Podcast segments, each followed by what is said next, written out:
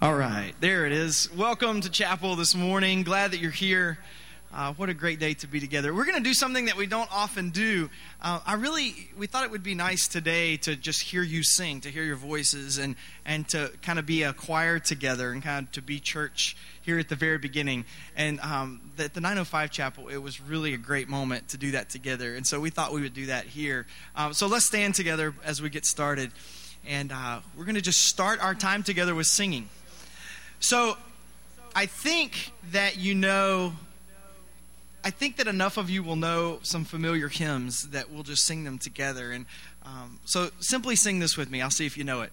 Amazing grace, how sweet the sound that saved a wretch like me. I once was lost, but now I am found. Was blind, but now I see. How about the last verse of that song? When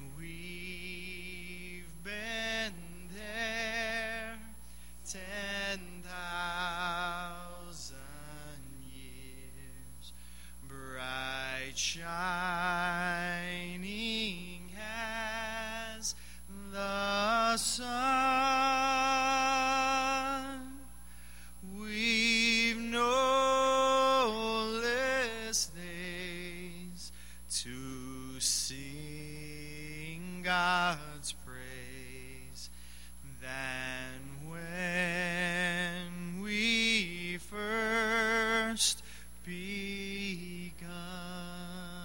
Fantastic. Do you know this one? Be thou my vision, O Lord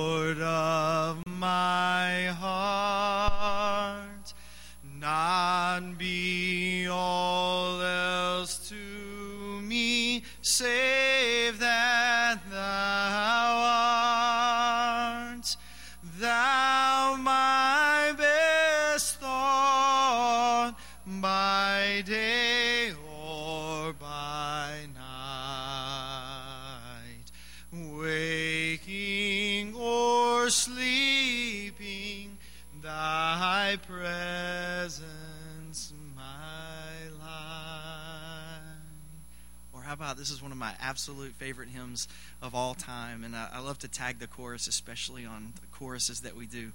But it simply says, "O Lord my God, when I in awesome wonder consider all the works thy hand hath made,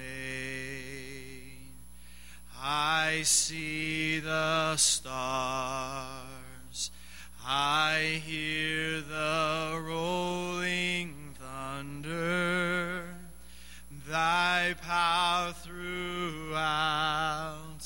the universe display. Then sings my soul,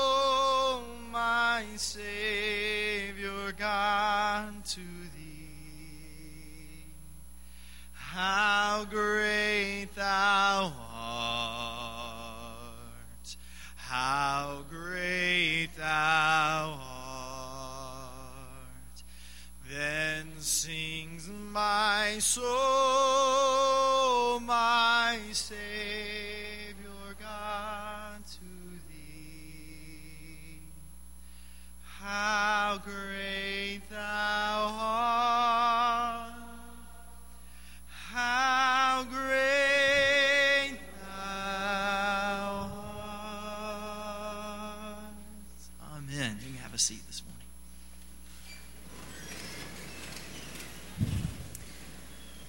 So Moses was taking forever in coming down off the mountain. So the people went over to Aaron and said, Do something. Make gods for us who will lead us. That Moses, the man who got us out of Egypt, who knows what's happened to him? So Aaron looked at all these people and said, Take off the gold rings from the ears of your wives and sons and daughters and bring them to me. They all did it. They removed the gold rings from their ears and brought them to Aaron.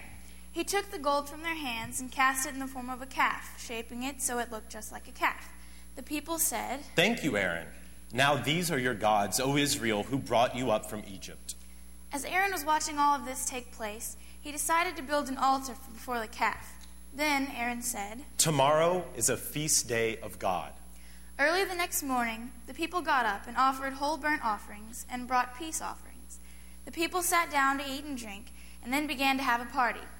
I, I don't mean to say that the people had a regular party, I mean they had a real party. While this was going on, God spoke to Moses. Go, get down there. The people you brought up from Egypt have fallen to pieces. In no time at all, they've turned away from the way I commanded them. They made a golden calf and worshiped it. They've sacrificed to it. I look at this people, oh, what a stubborn, hard headed people. I think I know what needs to be done. I think I need to send fire and incinerate them. Yes, that is what I need to do. Moses tried to calm God down. He was afraid for the people, and so he said to God, Why, God, would you lose your temper with your people? Why? You brought them out of Egypt in a tremendous demonstration of power and strength. If you do this, the Egyptians will say that you had it in for them, that you brought them out so you could kill them in the desert, wipe them right off the face of the earth. Stop your anger. Think of Abraham, Isaac, and Israel, your servants to whom you gave the word. And God did think twice. He decided not to do the evil he had threatened against his people. Moses turned around and came down from the mountain, carrying the two tablets. The tablets were written on both sides, front and back. God made the tablets. God wrote the tablets. God made them for his chosen people.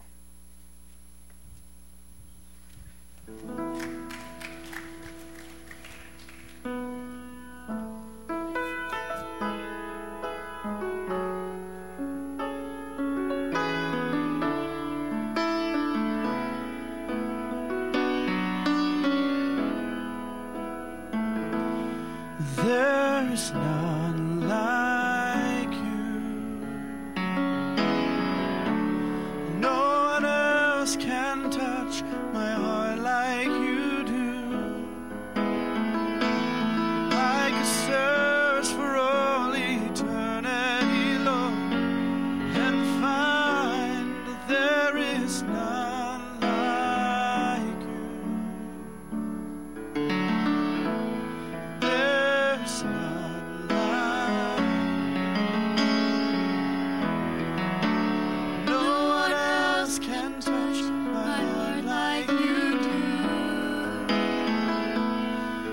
like a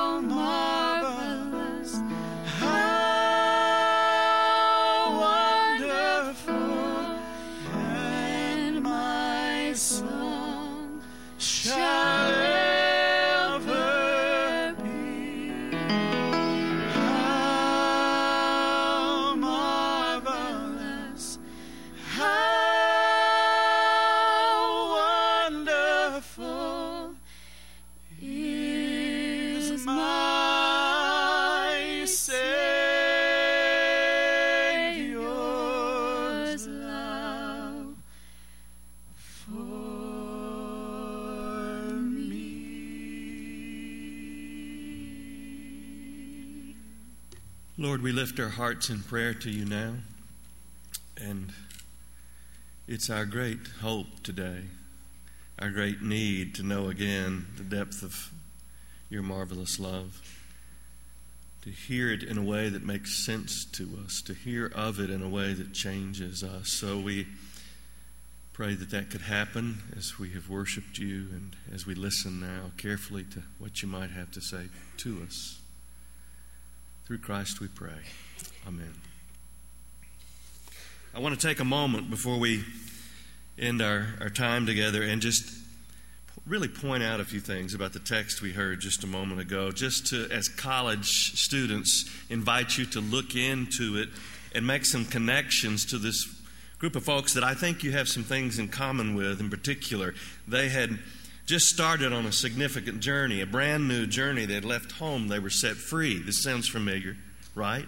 They had been ushered into this kind of new independence that set out for that promised land. It was all very exciting, except that rather than making a beeline for the promised land, God led them out to this desolate place, this, this desert. And then, on top of that, God takes their leader, Moses, up on top of the mountain and keeps him up there for 40 days and 40 nights. So their job was to wait there at the foot of the mountain. They were to wait there and wait for God's word, God's law to be delivered. They were having to wait before this great mystery. That's what all God wanted from them. You wait, and I will be your God, and you will be my people. And they couldn't do it. They got anxious out there. They got all sorts of things, I suspect, bored and frustrated and stressed out, and they were in a really vulnerable place. And that's when they turned to something other than God, something that wasn't true, something that wasn't ultimate or enough. And I want you to think for a moment about this as a new college student. You listening? When they got stressed, when they got bored, when they got homesick, when they got anxious, they got very vulnerable and they looked to something else, something other than God, to take it away immediately. They were all stressed, they were all upset, and they just found something they could grab hold of, which is the function of any idol, really, to take away our pain and to take it away quick. There are a couple of very important things I want you to see about this before we leave. Just real quick. The first thing is that they made this calf and they made it out of the gold that God had told them to take from Egypt. In other words, it, it, it, was a gift to them, this gold. God had blessed this. God had given them this gold, and they formed up from it an idol. And that is the way we do with the idols in our lives. We construct them in this way. We take something that is good, good stuff, and we elevate it and pretend it's the best stuff. Or we, we take some gift that's been given to us and we look to it in, in some inappropriate way to do something for us that it really can't do.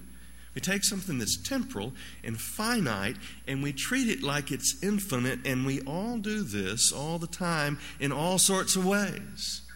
We take something that's good and we take it too far or we expect too much from it, and we turn it into some idol, for instance.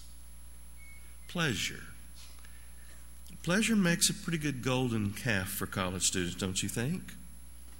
And on many a weekend, you'll be tempted to worship at the altar of pleasure, to take away boredom or fear or stress or some sort of pain, where you take something good, fun, and you take it too far.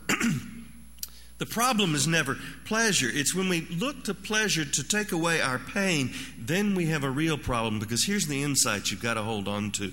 Whatever you make into an idol in your life will eventually take away your freedom, it will have you. Maybe it's not pleasure for you. Maybe it's something else. Perhaps relationship. Did you know relationships can be worshiped? Maybe some friendship from the past that you can't quite let go of. And when you get distressed, you get dependent. Anybody deal with that?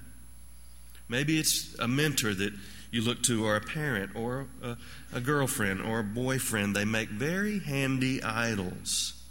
Again, it's something good, probably a gift to you in your life, but when you look to it to replace God, it becomes an idol. And, and remember, I want you to take this away. Whatever you worship will have you. it will control your life.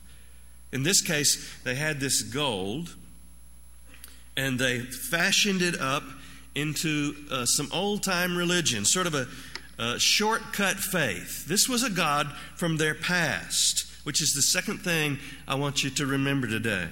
I want you to see this that when they got stressed, when we get stressed, we tend to turn around and grab for old gods, former gods, former ways. When, when life gets tense, we just go into familiar habits, smaller selves, old ways of thinking and knowing.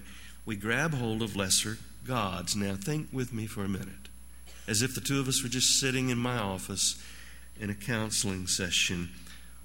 You're old enough now to know what is it you look to? What, what do you reach for when you feel a bit stranded out in the desert? When God seems absent? When you feel threatened? When you feel vulnerable? When you're tired and bored? What tends to happen? The basic instinct, I think, for human beings is always to turn around and grab a hold of what's behind us. And this will always, always be a move of immaturity. Probably to some, for some of you, it's already very powerful, to some addiction, to some place that just feels cozy and secure, where you're not pressed and you're not pushed, to some way of understanding God that can take God and put God in a little box where you can hold on to God. This is always a regression.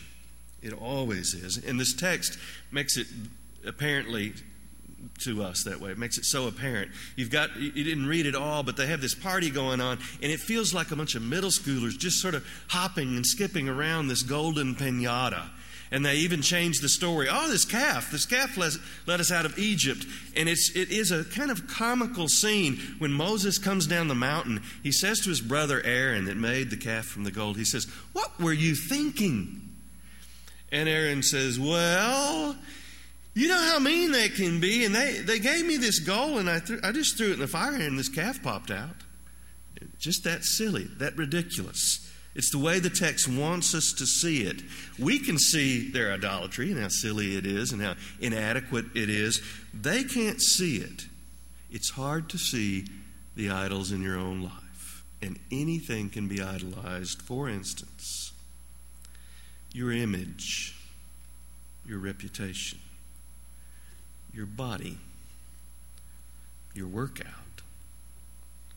your cutting, your drinking, your grades, your theology, even what you think about God can be your God rather than God.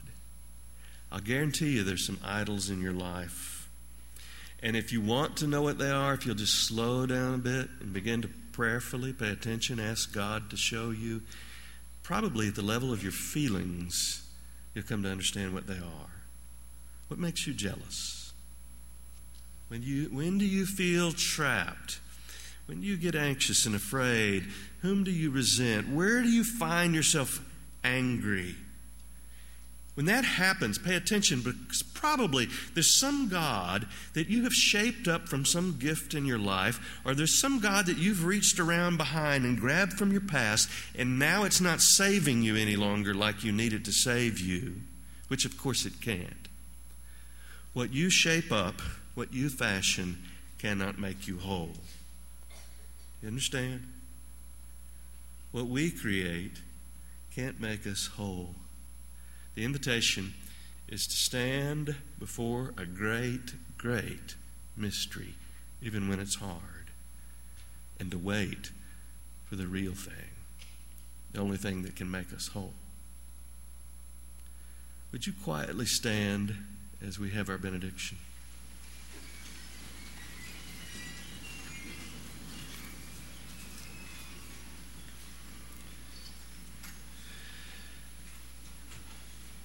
Pray with me now. God, help us to see all the silly ways that we look to the wrong things to make life right. Help us to have some strength, some resolve, some insight so that we might stand before your mystery and wait on your saving love and your saving reality in our lives. Through Christ we pray now. Amen. You guys have a great day.